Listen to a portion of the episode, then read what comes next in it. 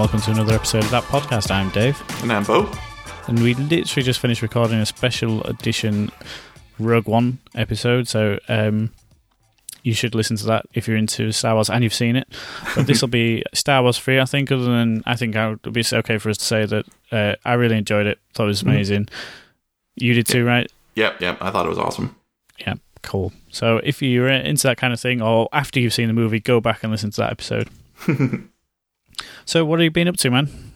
Uh, so what have I been up to? I've been d- doing a lot of stuff with SensioLabs, trying to figure out, you know, what kind of stuff I'm supposed to be working on. Um, we're still um, f- kind of feeling out SensioCloud a bit, so we've been uh, discussing some of that a little bit. That was something that was announced at Symfony Berlin. Um, did you see much about it? See much about that on the internet?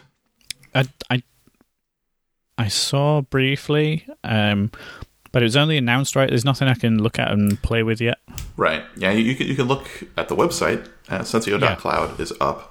Um, but yeah, there's it's something that's not actually going to be ready until sometime in the first quarter of two thousand seventeen. Um, I think the, the hope was to launch February first, but I'm not sure if that's actually... I don't, I don't know if that's actually been an announced date, and it sounds like that's going to be kind of difficult to, to hit. Um, but... We're definitely hoping to get that out sometime early, and it looks like it's going to be pretty cool. It's a, basically a development tool that that allows you to write the code, manage the infrastructure all within the repository, and deploy it so that Symfony developers have something uh, more closer to some of the other platform as a service um, systems out there that are more specific to different types of languages or whatever. So it looks yeah. like it's going to be a lot of fun. Um, And I'll probably have to do a lot with that. Uh, probably similar things to what I've been doing with Blackfire, but I'll be doing it with SensioCloud instead, or in addition to Blackfire. Yeah. So that's kind of cool. It's it's hard, though, when people release things, like tidbits like that, and then everyone wants to know all about it, and you yeah, don't really... you're not sure yourself. Yep. But, you know, so, it's still pretty cool. So do you think... It, is it going to set itself apart in its... Just, like, its pure symphoniness? Uh, compared to the other offerings, is that what it, is that what the aim is supposed to be? I think that yeah, I think that's what the aim is supposed to be. That SensioCloud is going to be focused on on um, Symfony and setting it up for you know somewhat standard Symfony installs or whatever. Yeah. Um, so that there's certain things that are specific to the way that the Symfony ecosystem works that that'll work. Um, work with. That'll be it. I'm sure there'll be support offerings as well from Sensio, so that'll be handy. Yep, yep. That's one of the big selling points is are the services around it, because I, um, the SensioCloud um, packages will come with things like Blackfire and Insight and all of these. Uh, there's a couple of security checkers, uh, SensioLab security checker, um, which are going to be able to help people, you know, not deploy code that's uh, you know unsafe, for example. Yeah. So it's it's all it's all going to be tied in, and then it'll be backed by SensioLabs. So. You know, if there's like support or something like that, um, the the SensioLabs team will be able to jump in and help. Yeah, that's cool. Yeah, yeah. So it'll be pretty neat. Uh, the other thing that got announced was uh, Symfony Flex. Um, did you see Did you see anything on that? No, I saw the announcement, but didn't see anything. I didn't see. Yeah, any, there's. I did there's a quick no search. search and What's that? In the, the, I did a quick Google search to see if there was anything I could see and read, but. Mm-hmm. Um, I just got a load of stuff about Flex and Symfony. Ah, right? Yeah. As in Adobe. Is it Adobe? Yeah, Adobe. Yeah, Adobe Flex. Adobe, yeah. Yeah. yeah. Um, so, yeah, that one's even more um, forward-looking. Um, so, Fabian, I think, has been working on that on his own, or with a very small number of other people uh, working on it as well. So, he had enough that he could actually show it and demo it um, at SymfonyCon, but there's some additional work that's going on there. And I'm, I'm pretty excited about Flex because it's going to be... I think it's going to inter- like be interesting to me personally um, because its its goal is to um, enable people to build Symfony applications from the ground up without the extra cruft. Uh, because you know, if you there, there's really only a handful of ways that you can start a new Symfony app. You either do it completely from scratch on your own, where you do everything, um, or you use something like Standard Edition or like one of the REST editions. Um, But then if it's not completely set up the way you want, you have to start ripping stuff out. And ripping stuff out of a Symfony full-stack application can be kind of painful sometimes. You have to remove the configuration correctly. You have to remove the, the bundle registration and all this other nonsense. Um, so Symfony Flex is designed not as a, an addition. It's not going to be a, a Symfony addition. It's going to be uh, closer to something like um, at the basic, most basic, like uh, the, the Laravel installer, the Lumen installer, where you can create a new service, um, and it will let you add bundles, add all these other things. It'll it'll do more for you. Um, mm. So like if you want to, say, add Doctrine bundle, it'll actually add the, the configuration stubs for you. Um, then if you remove the Doctrine bundle using Symfony Flex, it'll remove those configuration things for you. Um, so it's do its its goal is to do a lot more. Um, and it's also supposed uh, supposed to have some sort of support for bypassing Composer, but still using Composer, if you will. Okay. Uh, because one of the, the slowest parts of modern P H P development right now is, is installing stuff. Um, if you don't already have uh, Composer files cached, you know, some of the stuff that comes off of Composer, and then actually, I mean, that's actually taking a lot of time for some people. And if you have people on like dial-up or whatever, you know, these back these these requests keep coming and coming and coming, and next thing you know, it's been ten minutes since you did Composer up, install or Composer update. Um, so, so at least some parts of these packages are going to come down as blobs, so that if you do um, a very specific Symfony uh, Flex install, it's actually going to download like a, a tar file for you, so mm-hmm. that you're just doing one request of something very small that then expands, and you don't have to go through the Composer stuff just to get started. Um, it, you don't have to start using Composer until later, really, um, to actually get the content. So it sounds like it's going to be very um uh not not I want not aggressive, but very uh what's the word trying very hard to to kind of jump very far into something, as opposed to just like an incremental step, like, you know, tweaking the uh Symfony installer to install the demo. it's, it's it's much more than that. It's actually uh doing a lot of really cool things. So I think these two things together, so uh Symfony Flex and SensioCloud next year, are going to be pretty awesome. um yeah. it's, it's going to be, be It's going to make it easier for me, myself, to consider using Symfony for smaller applications again, because you can pick and choose the components. It gets closer to the Silex world, if you will, uh, mm. being able to build whatever you want. But it, it, you know, if Flex does its job correctly, it'll actually be a nice process to actually work around. So, uh, but there's not a whole lot of documentation out there about it right now. Yeah, I will watch this space. It yeah, sounds yeah. promising. It's nice to see innovation as well. So. Yeah, yeah. So I, I've been been pretty excited about that stuff lately. It's good. Um, some podcast news. Uh, we we were talking about um, uh, conferences on the last episode. Uh, mm. Conferences and the difference of the sizes between U S conferences and East Coast conferences. And um, Scoop was listening. Like, I haven't actually published our podcast yet. Um, I haven't sent the tweet out, uh, but people are already uh, getting to, to listen to, I think it was episode thirty-four. Um, and he said that ZendCon is usually pretty big. Um, he didn't really give numbers necessarily, uh, but I was talking with Cal Evans about it today, and Cal's, Cal's estimating ZendCon for the last two years was around the five hundred range. So five hundred people or so, which is, you know, a good size for U S conferences for sure. Um, yeah. But it's still less than the twelve hundred that SymfonyCon had, or the, you know, eight or nine hundred that Forum P H P had. Yeah. Um, and he said that he used to be more actively involved in helping with ZendCon. And um, he was saying that like eight hundred was like an okay number for them. Like if they got eight hundred, that was kind of on the low end. Um, so over the years, it sounds like the U S conferences have been kind of going down in numbers. Um, mm. And, you know, we were talking about it today on uh, the P H P, uh, the elephant, ElePHPant yeah. podcast thing, um, that, you know, a lot of the, kind of what we were talking about last time as well, all of these little regional conferences have, have sprung up all around the U S. So people are going to those, so they're not as likely to go to the one or two times a year P H P Tech and ZendCon sort of thing. Yeah. Those conferences are getting smaller as these other ones start to kind of level out the playing field, if you will. But anyway, so that was something that, that came up as a discussion from our, our last episode, so I wanted to mention that. So thanks for, for chiming in, Scoop. Um, just on the last episode, who was it who, who asked about the audio levels before? Someone oh. mentioned it, wasn't it? Hopefully the last episode was a bit better. Uh, mm.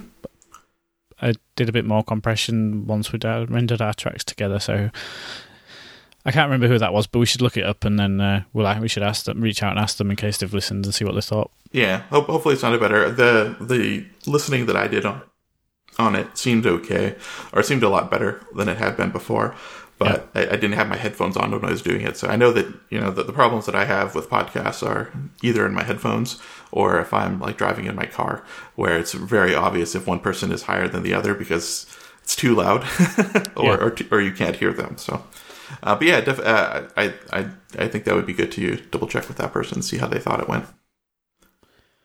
So um, I wanted to bring up uh, this cool article I read. Uh, I read it the other day. Um, it's actually it's in three parts at the minute. Um, so I was just going to talk about the first part, and it, it kind of resonated with me. Um, it's kind of chap called Clifford Orovec, and he runs a startup called Tamboo, T A M B O O, and it's um it's like a tracking, um like a JavaScript tracking sort of library, mm-hmm. but it's tracking everything they do on the screen, you know, like one of those. So you, it literally right. you can replay like the mouse movements and stuff. Mm-hmm. Um, I think I think anyway. I haven't actually looked at the splash page. But um, his article was called Epic Guide to Bootstrapping a SaaS, as in software as a service, startup from scratch by yourself, part one. And I, I really enjoyed it because it it cut through a lot of the B S, um, sort of marketing stuff. And it, it didn't, it didn't. Um, I'll give you a quote now. He was, t- after talking about people who talk about things like just build an amazing product and people will come, mm-hmm. or they say, you know, build your audience and then you can market it to them and all this kind of thing. Um, and he, this, this is a quote. He said, "The stone cold truth of the matter is most of the people pandering this advice are only doing so to build up their guru status." Mm-hmm. And that might be a little harsh with some people, but I do get that impression a lot of the time. You know, people are selling you this advice so that they can sell you something rather mm-hmm. than just because. I, which I know a lot of people do, but mm-hmm. you know, um, and basically that's so he starts the article with sort of telling you about it's not that easy to just build up your mailing list and then send them an email or send them a series of emails and so on. Mm-hmm. Uh, and then he goes on to sort of like dispel a few other myths, like um, he talks about the quality of the software that you're going to be writing. He basically says if you like programming, uh, creating a a startup like this is not going to be fun for you. Uh, the program is the least part of everything. Mm-hmm. Um, and one of the things he said is if you try to build your SaaS app like you build enterprise software, you will most likely fail. He's, he advocates it being as dirty and rubbish as possible, mm-hmm. while still providing the value. He said the product's got to be good, but the code can be terrible. Mm-hmm. And that was kind of cool. And then he goes on uh, to talk about uh, sort of uh, distilling your idea and your, your messaging and, and stuff like that. It's a really good read. I, I enjoyed it. I've read the first part and the second part now, and I'm sort of halfway through the third part, but uh, I'll post a link in the notes because it was just, just really good. Cool. And it, I think his writing style resonated with me. Mm-hmm. Uh, we mentioned before how I, some of the Shipping Six emails sort of grated on me because I just mm-hmm. didn't like the rhetoric, mm-hmm. uh, but this this didn't. It was it was ranty, mm-hmm. but I kind of liked it. If yeah. that makes sense. Mm-hmm. Yeah, that makes sense. I don't I don't know if we talked about the your your your feelings on Amy Hoy's writing style um, on the podcast before, but I, I know that you and I. Yeah, I mean, I just. I, I, we so maybe we talked offline, but yeah. basically just the, the way the I, I'm I'm saying rhetor- rhetoric or rhetoric, and mm-hmm. I don't know if that's the right word, but it's kind of like the the drama mm-hmm. in the mm-hmm. writing. It just mm-hmm. doesn't sit well with me, and I, I find I switch off uh, or start skim reading it, mm-hmm. waiting to get to the good part. As in the part that's going to be actionable for me, or yeah. the part that's going to make something click and make me understand something. Mm-hmm. Um, and, you know, I, the thing is, it's probably that thing where, you know, she she's very good at what she does, and mm-hmm. her writing style probably works for ninety-eight percent of people, so she's probably actually nailing it. It's just I'm, unfortunately, the one person it isn't yeah. quite ringing the bell with, so uh, mm-hmm. so yeah, but whereas something like this one did particularly... Mm-hmm. You know, it. Maybe I'm just grumpy. I don't know. Well, I, I think that makes sense. I think that certain people definitely react differently to different styles, and her yeah. style. Like I, I don't exactly know how to describe what you're saying either, but I know what you're saying after having yeah. read several of her courses. That it's very, very rough, very edgy, very angry, almost. Mm. um, like angry at everything or angry at me. I can't tell, but it makes me uncomfortable. yeah. Yeah. Yeah. I'd really, I mean, I think you'd really enjoy this article anyway, mm-hmm. so you should go and read it definitely. Mm-hmm. Cool. Um, and it actually got me up and made me do something, mm-hmm. um, which it doesn't often happen, but mm-hmm. um, but I did. I, I wrote a landing page today for the that, the project I was going to do for Shipping Six. Oh, okay. Um, just because it took me about an hour, uh, mm-hmm. and I was trying to sort of do a few of the things that he'd mentioned in this article. Uh, mm-hmm. So, you know, to practice what I was reading, if you like. Uh, yeah. So, yeah. So that was really cool. Just yeah, on that, on the same I, subject. Uh, oh, go on. What were you going to say? No, I was. Uh, I can't remember now. okay, uh, sorry. Yeah, no, it's all right. Um, I, then I didn't want to wreck your train of thought, so that my mine's gone. So there you go. uh, no worries. Well, um, I was going to mention uh, indie hackers dot com. Have you read any of the, any of the articles on there? No, no. It is awesome, man. Um, I don't want to kill your evening, mm-hmm. but go there tonight. Pick one article, and, and I say just pick one because otherwise you will spend all night reading mm-hmm. the interviews. But basically, it's a, it's a. I mean, it's it's branching out a little bit now, but it's a website where they interview indie hackers, so people sort of independent uh, programmers and or product developers and everything. Uh. And and it's all quite um, open about the numbers and things like that. I mean, that's basically what the homepage is. The homepage is a big list of logos, the names of the service, who made it, uh, like short tagline, and their revenue per month. Like mm-hmm. I'm just looking at these.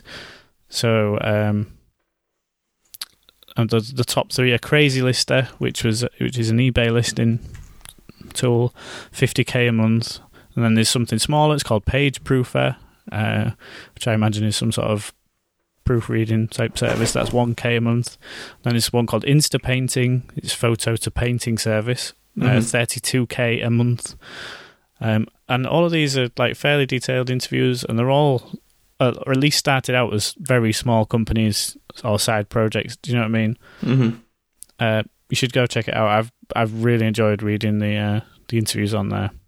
Hmm, cool. Yeah. Nice. So, yeah, yeah, I'll have to check that out. I'm looking at it right now. Um, so I think the thing that I that I was thinking about earlier was when, when you were talking about it getting you off to actually start working on something. It's something that I've been struggling with lately. Is I I I have I'm not for a lack of ideas. I think we, I mentioned that last time as well. And the problem is that any any of the things that I have that I want to do, I are going to be considerable work. And if, if you only have an hour or two a night that you want that you can put into it, it's really daunting to consider work. It's like firing up something that has nothing yet. So I think that was one of the things that intrigued me about Shipping Six was that it was kind of about fighting that, and that I think that's why I was drawn to it, even though the style was kind of off. Uh, so I find it interesting that after reading this other article, it inspired you to actually go and start trying to do something, which is pretty awesome. Mm. Well, I mean, I am. I skipped a part of the article as well because, mm. in terms of validating my idea, I don't really need to validate it. Mm-hmm. I've, I need to validate my idea. No, I don't need to validate my idea because there are other companies doing it already, mm-hmm. and I'll just be another competitor to them. Mm-hmm.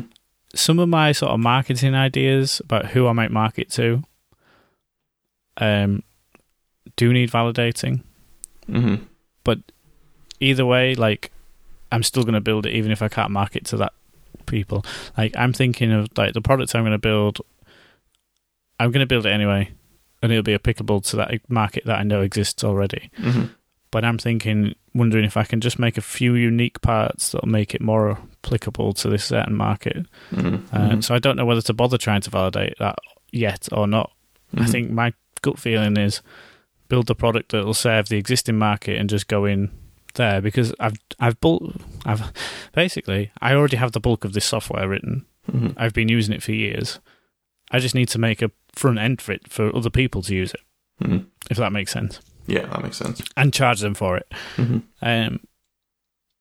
So I'm skipping that bit first part of his article, but other than that, like you know, the next part was talk about your messaging mm-hmm.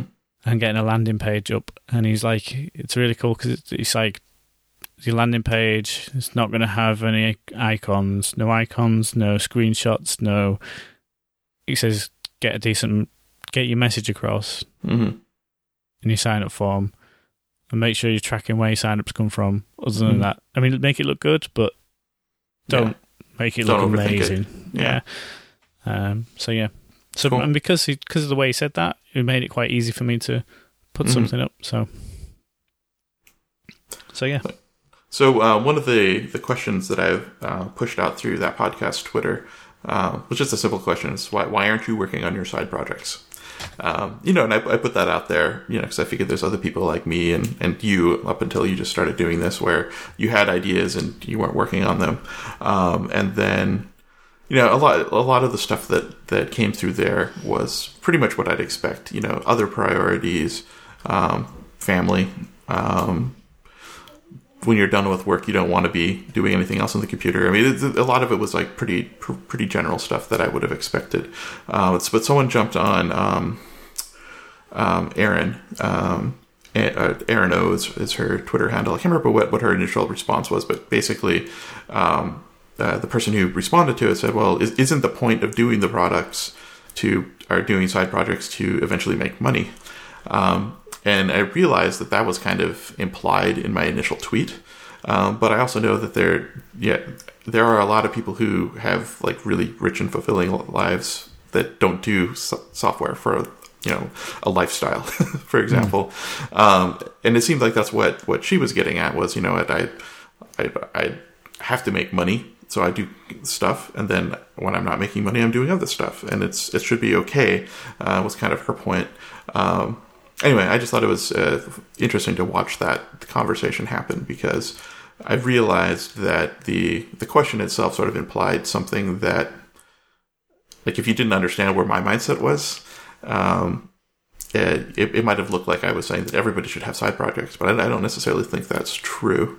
No, um, I don't, and definitely yeah. not the. the revenue-seeking mm-hmm. ones. I mean, everyone does it. We know loads of people do open source, when mm-hmm. and, and there are a lot of people who, don't get me wrong, there are people who do that for financial gain because it mm-hmm. can have a serious impact on your career. Mm-hmm. People just do it for fun. Yeah. Um, I I help out with a charity, but I'm, I'm so far behind on the stuff I help out with. Mm-hmm. But like, no one seems to be that bothered because it's all volunteer anyway. uh, yeah.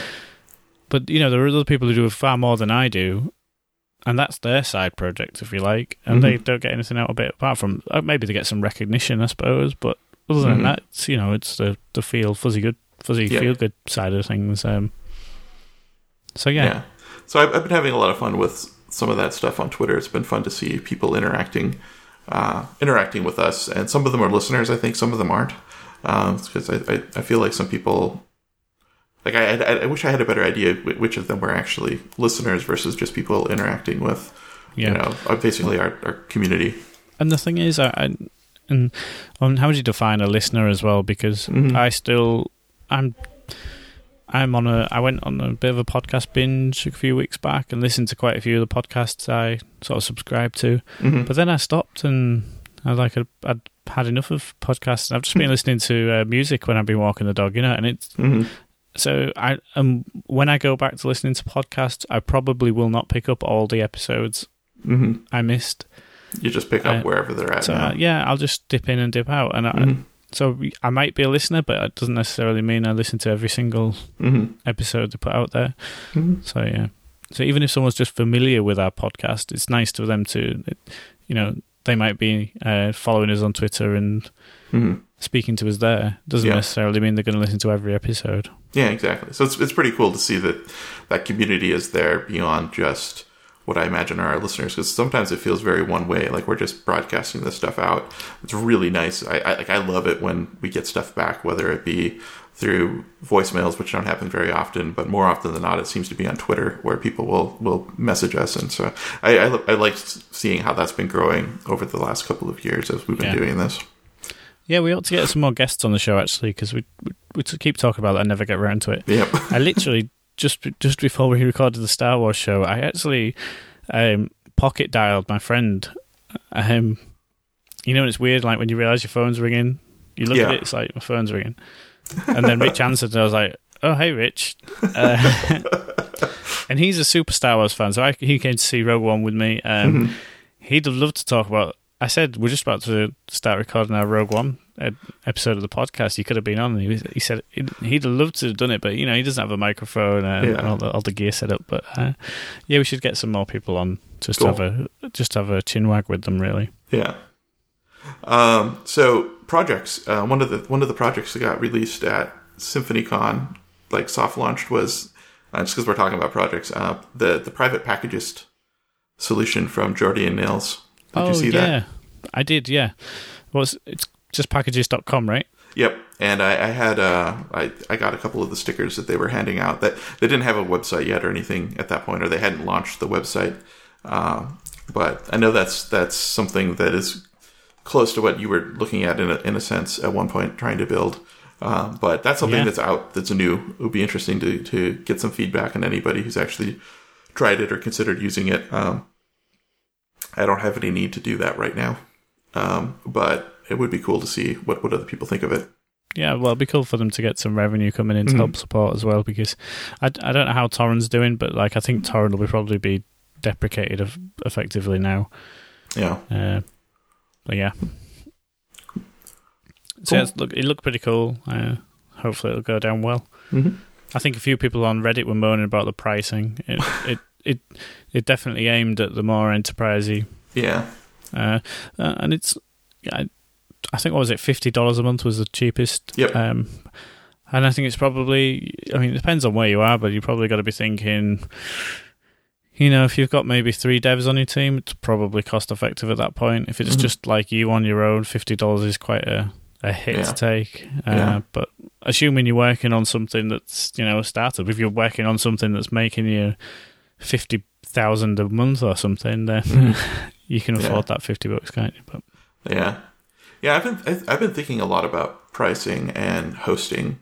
And, you know, a lot of this comes from, you know, recent experiences with Heroku and looking at platform dot s h and SensioCloud and Magento Enterprise Cloud and these different platform as a service things where, you know, I, I look at how I'm using Envoyer and Forge, and what I really want is something closer to like Heroku or SensioCloud or something where it's one app, one place, you push it up, everything works, mm. um, but closer to the pricing of like DigitalOcean, um, like like Forge with DigitalOcean is pretty nice because I can I can host you know many applications on one five dollar or ten dollar a month DigitalOcean app or one uh, digital DigitalOcean droplet, um, but I, I don't know if there are any um, anything that's closer to like Heroku or platform dot s h that does that for that price point. It seems like the price point for Heroku and and these other platform as a service providers are more more aimed at like money making ventures, yeah. uh, which which is kind of a disappointment to me because I know that the resources aren't that big, aren't, aren't that great. The resources required because you can do a lot with a five hundred twelve megabytes of RAM and a twenty gigabyte hard drive for five dollars a month.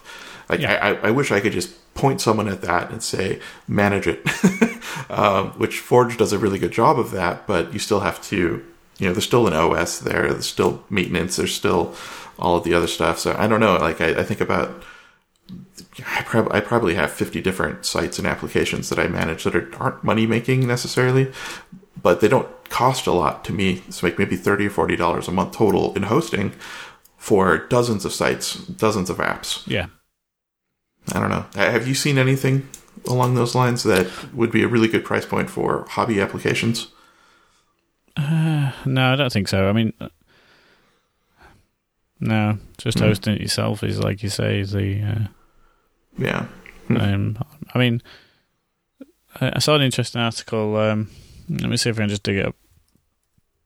You know, um, obviously the, the the serverless craze at the minute. Yeah. Uh, someone wrote a little write-up about ho- hosting costs. F- For Lambda, I'm just. This is what I'm typing in Google. uh, A P I, maybe. Mm, come on. No, I'm not seeing anything. Hmm.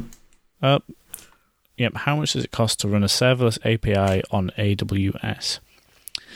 So uh, this is a, by a blog, uh, an article by a chap called Eric Hammond. He's like, uh, I think he's certified A W S type guru type thing. He writes mm-hmm. a lot about A W S. Um, and he, he built a little A P I service called timercheck dot io. It, I think it literally is a timer. So you'd push to a sort of a unique I D, mm-hmm. and then from then on in you'd be able to get and find out the time since mm-hmm. you pushed. Hmm. Um, so he says serving two point one million A P I requests for eleven dollars. So this is his uh, running costs for months of mm-hmm. deploying uh, this A P I to... Now, get the problem is, get this, um, he knows what he's doing, so putting these together is probably quite easy for him, but it runs through A P I Gateway, Lambda, DynamoDB, Route fifty-three, CloudFront, S N S, CloudWatch Logs, CloudWatch Metrics, CloudTrail, S three, oh, uh, network data, I suppose this is what he's been charged for, network data transfer and CloudWatch alarms. Mm. So, um, and that came to eleven dollars. Obviously, you'd need to set all that up, but it's a bit different from Heroku, but... Mm-hmm. You know, I mean, Amazon are probably going to start moving towards a few more of these things. Have you seen LightSail? Yeah, yeah, I saw some stuff with LightSail, but LightSail is basically like persistent E C two instances, right? Or is or am I yeah, misunderstanding? But, uh, but it's a fixed price E C two instance. Mm-hmm. So they're trying to eat into DigitalOcean. They're trying right. to say, you know, and and it's a case of make and make me a server rather than. Mm-hmm. The, the current way of E C two is like you're not making a server, you're making an E C two instance in the cloud, and you got to choose yeah. this. And, and do you know it's a, it's aimed at that.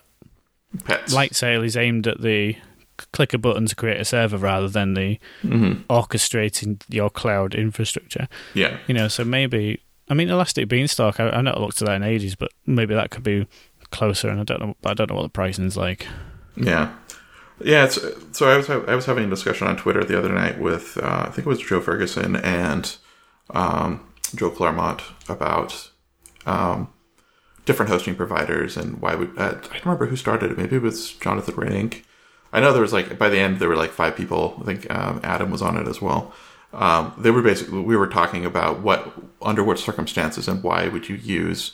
Uh, platform as a service versus hosting your own. And I think the original discussion started with why why is anybody in two thousand sixteen still using shared hosting when you can have a V P S for super cheap and it's all your own?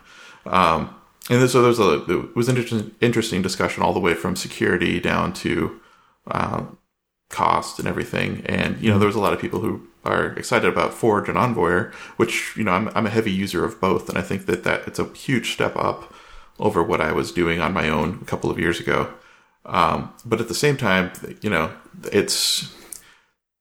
I've, I've shifted my configuration management from um, external puppet configs or, or whatever I was doing before to letting Forge manage it, which is great, except that now I have Forge instances that I've created. I think I have like five or six that I've created over the last two years. All of them have very, varying differences of Ubuntu installed. Um, some of them have different Forge configs than what is current. So like whatever, if you create a new Forge config uh, site now or Forge host now, the configs are going to be different than they were before. So sometimes there's inconsistencies there.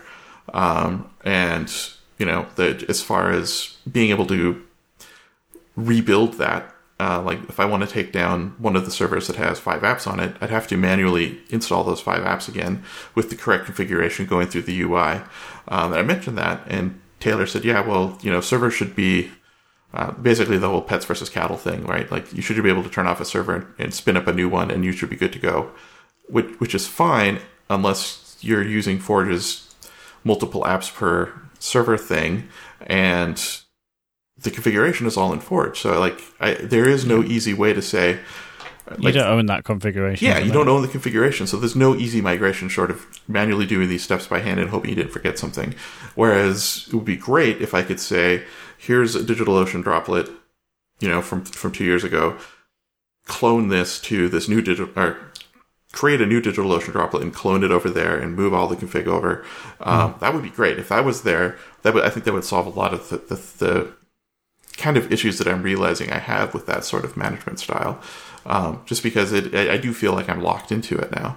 Um, even though they're managed servers that hopefully Forge is keeping secure and whatnot, it's still my responsibility. It's still, you know, if, if, if Forge, if the Forge's core, um, software changes such that it, it starts to expect the new style configurations in certain places, it breaks my older systems. And this has happened like three or four times now, where the, uh, like, I think especially with like the Let's Encrypt stuff, the S S L uh, will will automatically update.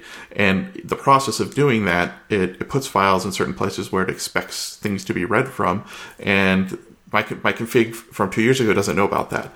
So then all of a sudden one of my sites is down, and it's like, well, it's it's it's not as tra- it's not as transparent and easy to use. It's, it's not as, as idiomatic as it seems. Yeah, yeah. It's, no, I get that. It's um, still amazing. It's still amazing. It's made a huge difference to my life, but um, it's still not not exactly what I think I want. If that makes yeah. sense.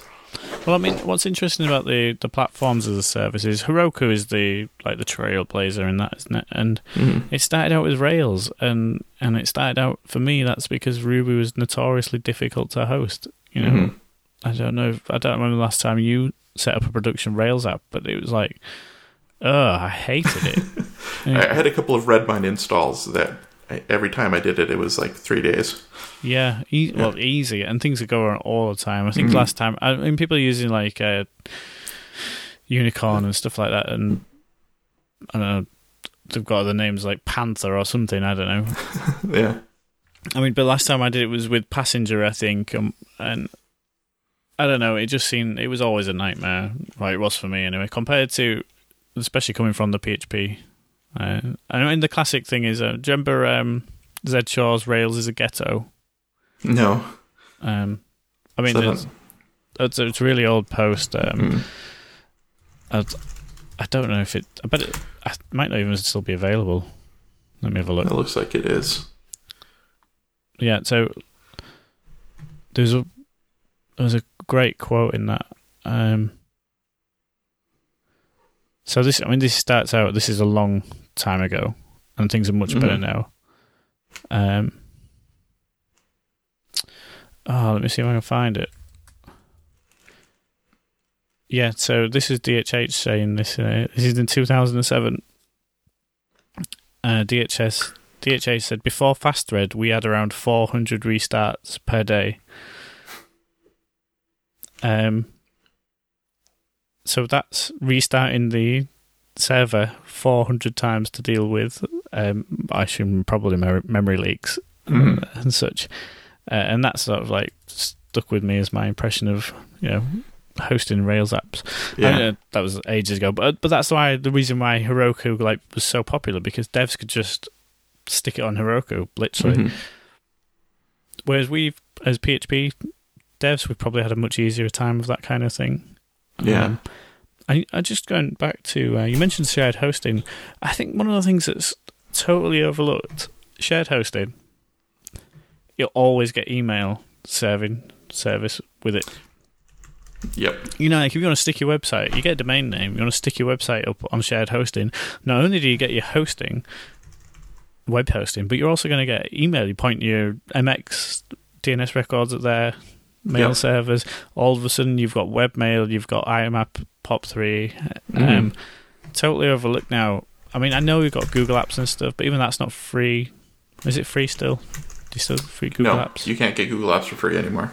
Yeah, and even um, and it's not expensive, but it's still it's like another mm-hmm. thing you've got to configure and organize. Like a lot of these shared hosting places, you can buy your domain right there. Yeah. And two clicks later, you've got your shared hosting and your email all configured mm-hmm. and D N S all configured. Uh, so yeah, yeah, there's no wonder no, people still use it. It's a huge deal, and that that was one of the things that kept me on shared hosting as long as it did, because I didn't want to have to manage a mail server on my own. Um, I eventually moved yeah. to Virtualmin. I, I created a E C two instance and then a I think it was a Rackspace cloud server. Uh, both of them had Virtualmin running on them. And yeah, doing mail was just a pain, um, and, and it always has been for me, because I've I've never liked running mail servers.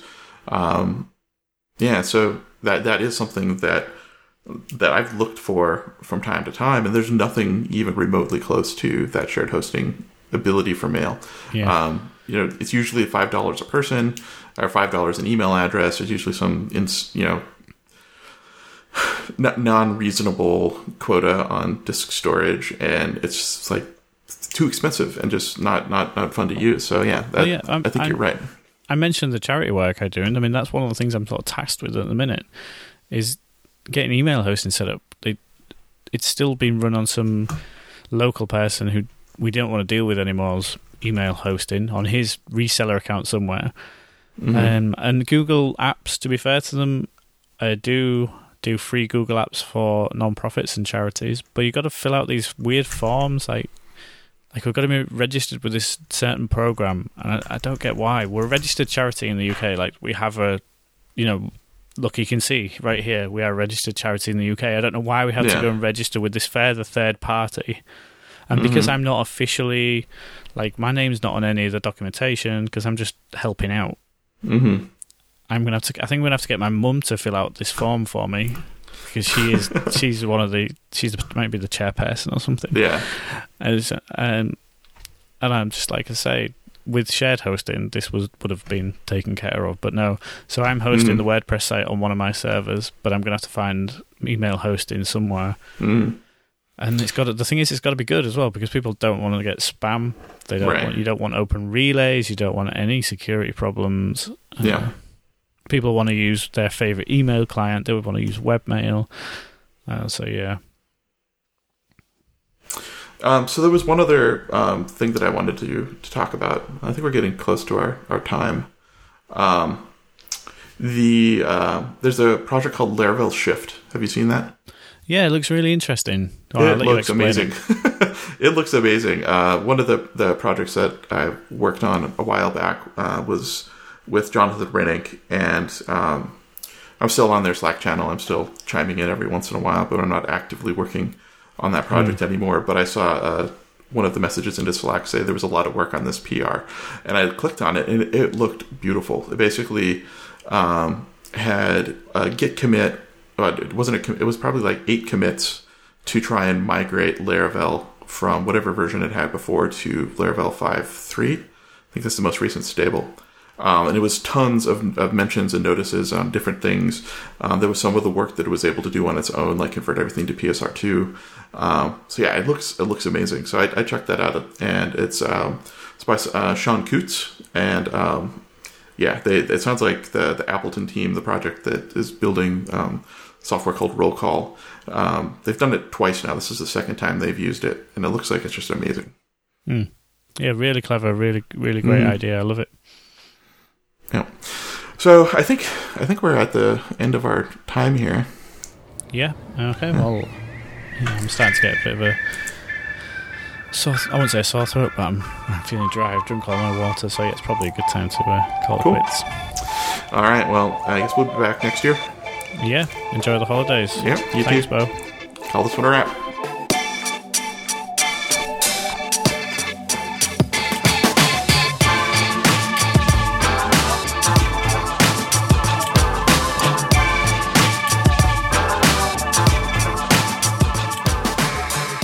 You've been listening to That Podcast with Bo and Dave. You can find Bo on Twitter and Google Plus at Bo Simonson and Dave on Twitter at Dave Development. You can subscribe to this podcast and review it on iTunes. If you'd like to review us but don't feel like we've earned five stars, email us so that we can talk about your issues. You can also subscribe to this podcast with R S S from our website, that podcast dot io. From our website, you can also sign up for our newsletter to get super secret extra content from Bo and Dave sent directly to your inbox. Like the music? You can thank Grillo for allowing us to sample the track Dust Kingdom for our intro and outro. You can find Dust Kingdom and other tracks by Grillo at grillo dot bandcamp dot com, spelled G R I L L O.